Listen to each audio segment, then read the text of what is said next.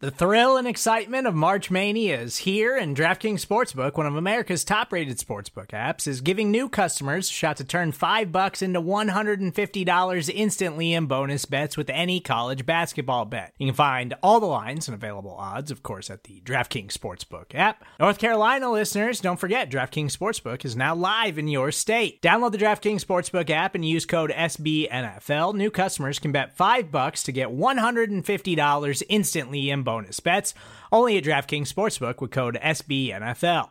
The crown is yours. Gambling problem? Call 1-800-GAMBLER, or in West Virginia, visit www.1800gambler.net. In New York, call 8778-HOPE-NY or text HOPE-NY. In Connecticut, help is available for problem gambling. Call 888-789-7777 or visit ccpg.org.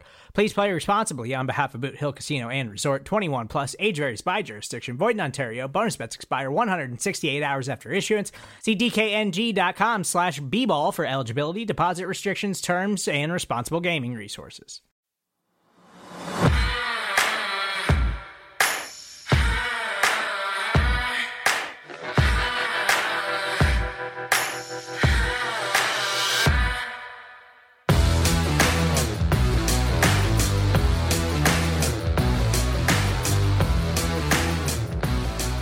And for the first time in a while, we are here for the Arrowhead Pride Tuesday show. Pete Sweeney with Sean Barber. Sean, how are we doing today? Great today. You know what I'm saying? The Chiefs celebrating another win, back-to-back wins, getting off that terrible five-game losing streak with back-to-back wins is always a great thing.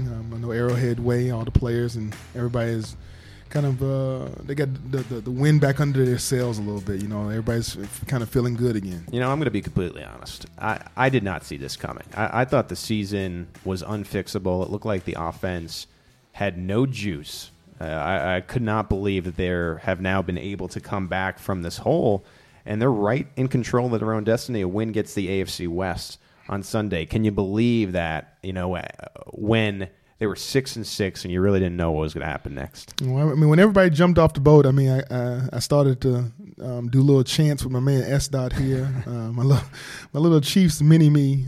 We started having some conversations in the private room about what's going on and how concerned we were pressing panic buttons, or we needed to change coordinators and all these things. And what Andy Reid does when things get a little bit rocky is he stays the course, and I think that's what we saw in the last few weeks.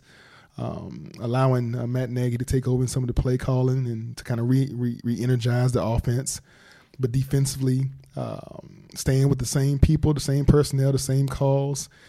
And when things got a little bit rocky on the defense side of that ball, he had to suspend Marcus Peters at a point, make a coaching decision, not a player's decision, but actually an actual coaching decision to sit one of your best players about to face a very high-powered offense.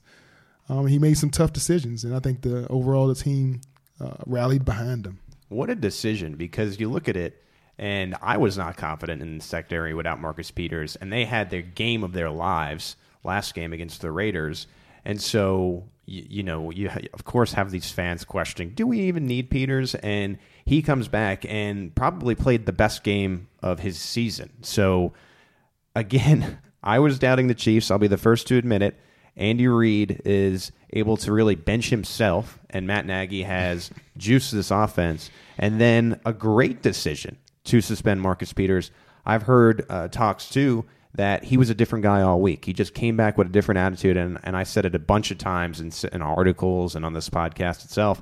It could have gone one in two ways, and at least through 1 week, it was positive because his two interceptions were big in this game. Oh, definitely. And you look at it from a player's mentality. Sometimes, I mean, guys who are on the end of the roster, sometimes they need to be cut to understand how valuable that roster position is, how valuable just being a part of a team in the NFL. Don't take it for granted. And so sometimes you have to get, things taken away from you that you really love to show, really show yourself and to give it the right amount of appreciation and attention. And so that's kind of probably what happened with Marcus. I mean, he was kind of falling into a lull. Everybody's telling him how good and great he is, and he's one of the top, corners in the league. But nobody's throwing the ball his way, and he's playing off coverage, kind of not really to a high intensity level, like letting people catch the ball in front of him and But then people started to doubt his tackling ability because he's always going for strips, and it became just an avalanche of negativity surrounding that player that culminated with him throwing the flag up into the stands and a possible argument with the coach, getting him suspended. Whatever had happened before then, it just all it's kind of like the perfect storm, and allowing him to sit down and watch the other guys play, and then allowing those guys to rise up when everybody doubted them and prove that they could play. I think it was a win-win situation, and coach just he made the best move. I think every so often, even with people, and you get into a rut sometimes, and you need to take a little break, take a step back, breathe a little bit, and he came back with a new energy again. The 2 interceptions, he was involved in the strip as well. Big moments in this game. We'll get into the 3 keys after the break. I also want to talk about the trenches. We've seen Zach Fulton and Brian Wittsman sort of re-entered into the lineup now that Mitch Morris is done for the year. Fulton taking over at center. Brian Wittsman goes back at left guard. And the run game has drastically improved, whether it be Nagy, whether it be the offensive line, combination of things. The offense is rolling. And we've said for so long, Kareem Hunt was in this rut. Another guy that was in a rut. And the changes have now unlocked Kareem Hunt's ability, and it's opening things up in the pass game as well. Yeah, the run game has always been used to wear down a defense and then open up the play-action pass, open up the passing game. Being able to use the run game to manipulate the safeties, having a weapon like Travis Kelsey to keep the safeties honest in the middle of the field, and then being able to connect and hit a deep threat when he's unleashed, to be able to make that connection. I mean, it's a triple threat. It's a way to keep defenses very honest on what you're doing.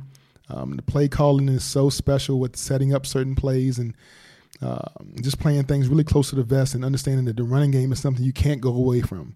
We have to run the ball to be successful. There's no score. There's no game plan that shouldn't include a heavy dose of Kareem Hunt. Seth Kaiser did an article that you can find on arrowheadpride.com today. The Chiefs O-line versus the Chargers. He watched each and every offensive lineman for every offensive play. The guy has too much time. Hats off to him for that. And he evaluates each one. And his general thought at the end of the article is that it's improved. And you could see it both in the production and these final scores. Games the Chiefs need to win, they are now winning. I want to talk about something after the game. Before we get into your 3 keys, Sean, Tamba Hali helping a division rival. I get it. Football is family. But he's going to help Joey Bosa with his pass rush game after the game? Come on, Tamba. Well, luckily it wasn't after the first game. He waited until after the second game we played him, so he knows we don't have to see him again. But, Tamba is a pro's pro. He's a guy who, his nature and his character and his dedication about the game is something that – he doesn't want it to don't let it die with him. If he can see another player take his moves and take some of his teaching and tutelage, and I think he sees the potential in Joey Bosa. But that's a Charger. He's going to be playing your Chiefs for the next 10 years. So you don't know that. Maybe that might be an off-season acquisition that we make one year. With Neil Smith, right? He started as Chief, went to the Broncos. Sure. So there's always some inner division trades that go on in a player's career that you just never know about. So I'm kind of half kidding, but it is funny, I would say, how the game has sort of changed from the days when you were playing to now, where guys seem to be friends. Like I almost get the feeling it's like, yeah, the joke's on all the fans because we're millionaires. You know what I mean? Like, I don't know. There's just not the heated rivalries that you saw back in the days of like the Raiders and the Chiefs when you were playing. Yeah, I think we used to joke about it, but it was a sense that we used to kind of like have a urge to wait at the other team's locker room to like fight after the game. Like it was never a no kind of kinship, friendship. I truly disliked a lot of the guys I played against, and if it wasn't a legal thing, I think that many times after a game, after some low cut blocks and some things like that, it was an urge for me as a man to just wait for the guy outside the locker room and say, hey, we're gonna handle this off the field. Like, but the trading of the jerseys and this year we watched Marshawn Lynch pop off the bench to fight his own team for Marcus Peters. Like, that is crazy to me. It's crazy. But, on a bigger scale, it does show that, when these guys are preaching family first, it's a football fraternity first. It's a complete – we are all professional athletes first. And then we go to our separate teams, our separate corners. But, once the offseason comes, we're still pros trying to be pros. Taking some of the young, like that's what Tamba did. Take a young guy, bring him under your wing, show him how to be a professional in all aspects of it. And I've noticed too, like you see a lot of these positions in the league meet up during the offseason. Two guys in particular, Von Miller gets all the pass rushers together so they can kind of exchange tips, which is unbelievable to me. Even you know, inviting multiple people from the division to a sort of camp, and a lot of the kickers do it. Cairo Santos expressed to me that a lot of kickers get together for, quote unquote, a professionals camp where they all get together. So interesting just how the game has developed. And again, you saw Tamba Hali helping Joey Bosa. He'll play the Chiefs twice, for the foreseeable future after the game. But again, it is that football fraternity. When we come back, we'll get into Sean's 3 keys from the Chargers game. Don't go anywhere. Welcome back. Too loud. Welcome back to the Arrowhead Pride Podcast Tuesday show. Pete Sweeney here with Sean Barber, and we're talking about your 3 keys to this big Chargers win. The first being turnovers. Man, turnovers was big. I mean, if you go back to the first time we played them early in the season, Philip Rivers had 3 turnovers. That was pretty much that was pretty much what sealed the game for the Kansas City Chiefs against the Chargers. But now coming back late in the year. Coming off of a 4-game win streak, playing great ball. The offense is clicking on all. They got Hunter Henry going, and they have the wide receiver core working. Gordon is working. Everything on offense is working well. I think he didn't throw a turnover in 4 games coming into this game, and he throws 3 in one of the most crucial games of the year. And it seemed to me, too, that with every turnover in this game, because the Chargers had a 13-10 lead at one point where the defense looked awful on that first drive after the second half, it seemed that every turnover that the Chargers had, whether it be one of the interceptions or the fumble, but as they happened, they just were unraveling the Los Angeles Chargers. And you could see the desperation. And with each turnover, Philip Rivers was getting more and more rattled. And that last interception of Marcus Peters was an atrocious throw. Yeah, I mean, both the interceptions to Peters were basically just throwing it up, and the defender's looking at the quarterback, of course, while the receiver's running down the field, and our defensive guys are looking at the quarterback. When the quarterback just throws it, obviously the defender has a better chance to get it than the offensive guy.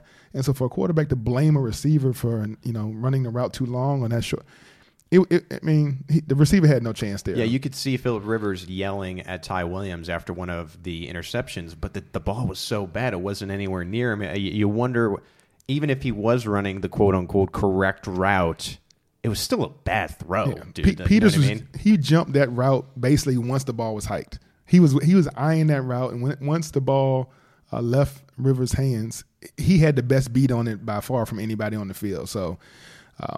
that turnover was just an unforced error, if you want to call it, but we definitely took advantage of it. And what you see from the Chiefs is they gained momentum every turnover. The team got more and more steam behind them. The momentum got behind them. And when they made that turn to score after that 13-10 deficit, after that it was lights out.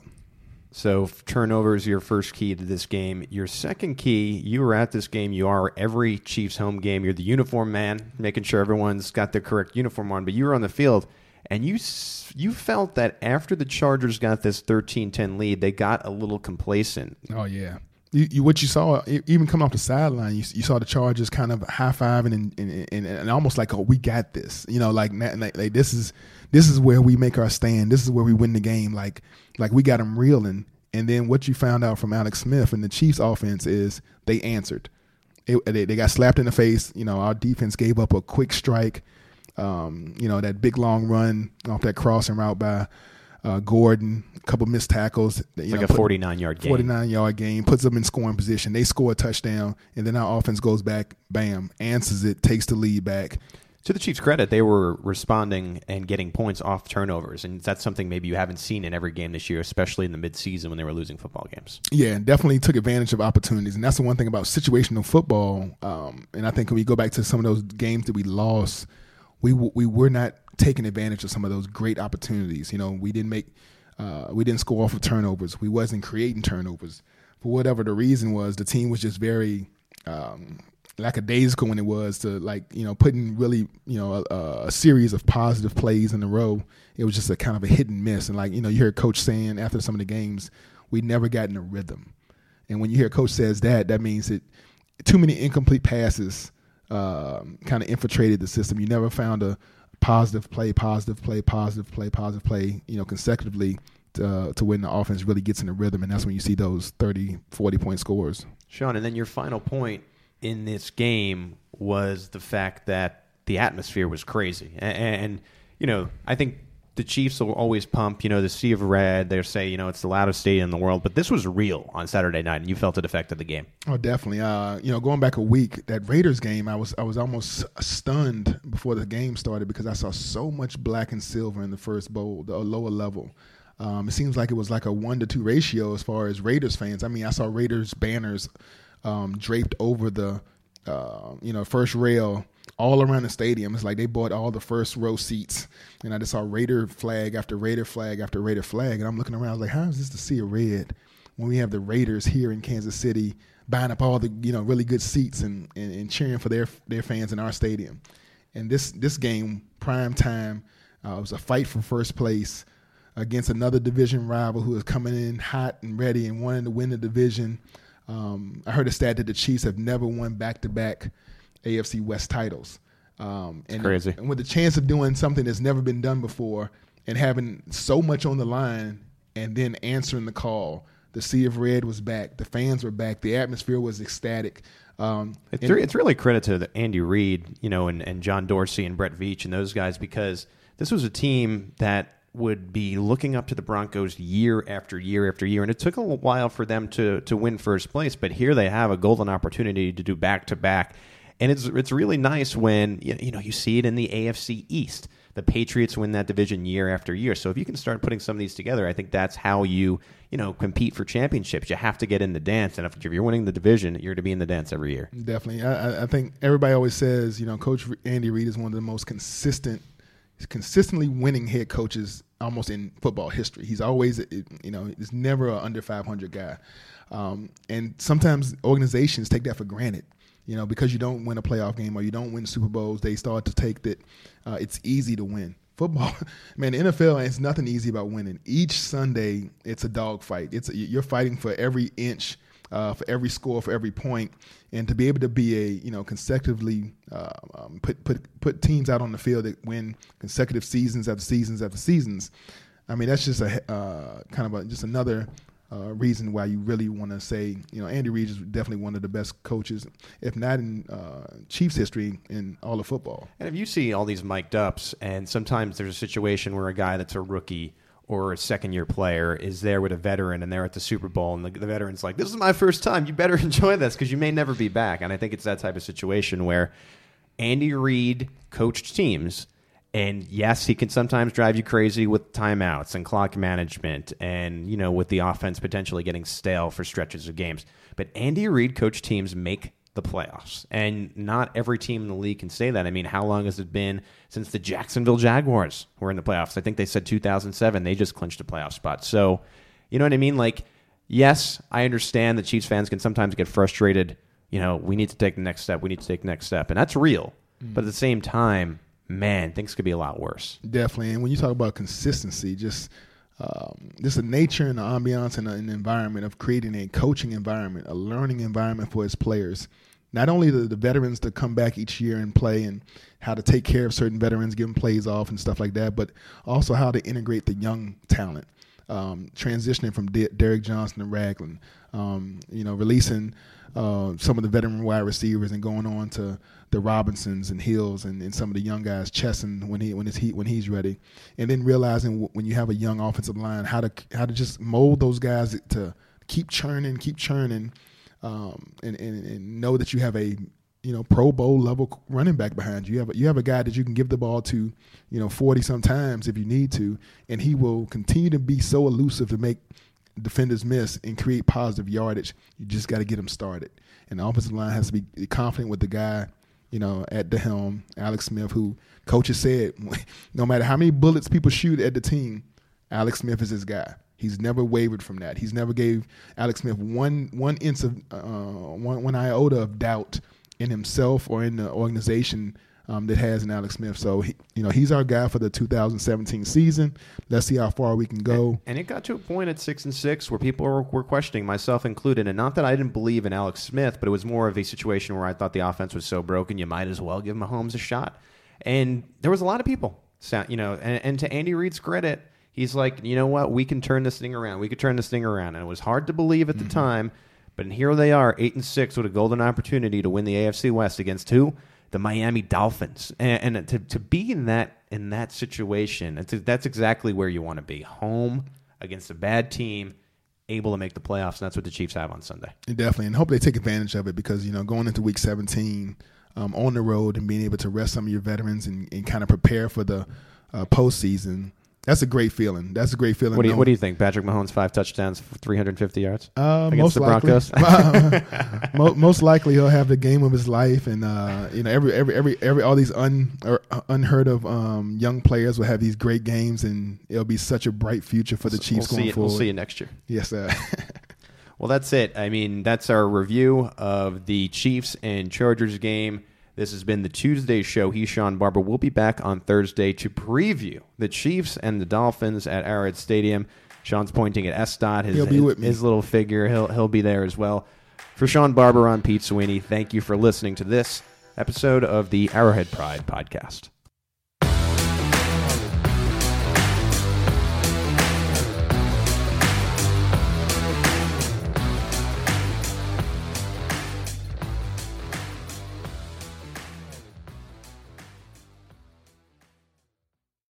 Amazon has everything for back to school. Zebra lunchbox? Check. Cool Adidas gear like t-shirts, shoes, and backpacks? Check. Triceratops folders and pencils? Check. Laser Cat t-shirts? Check.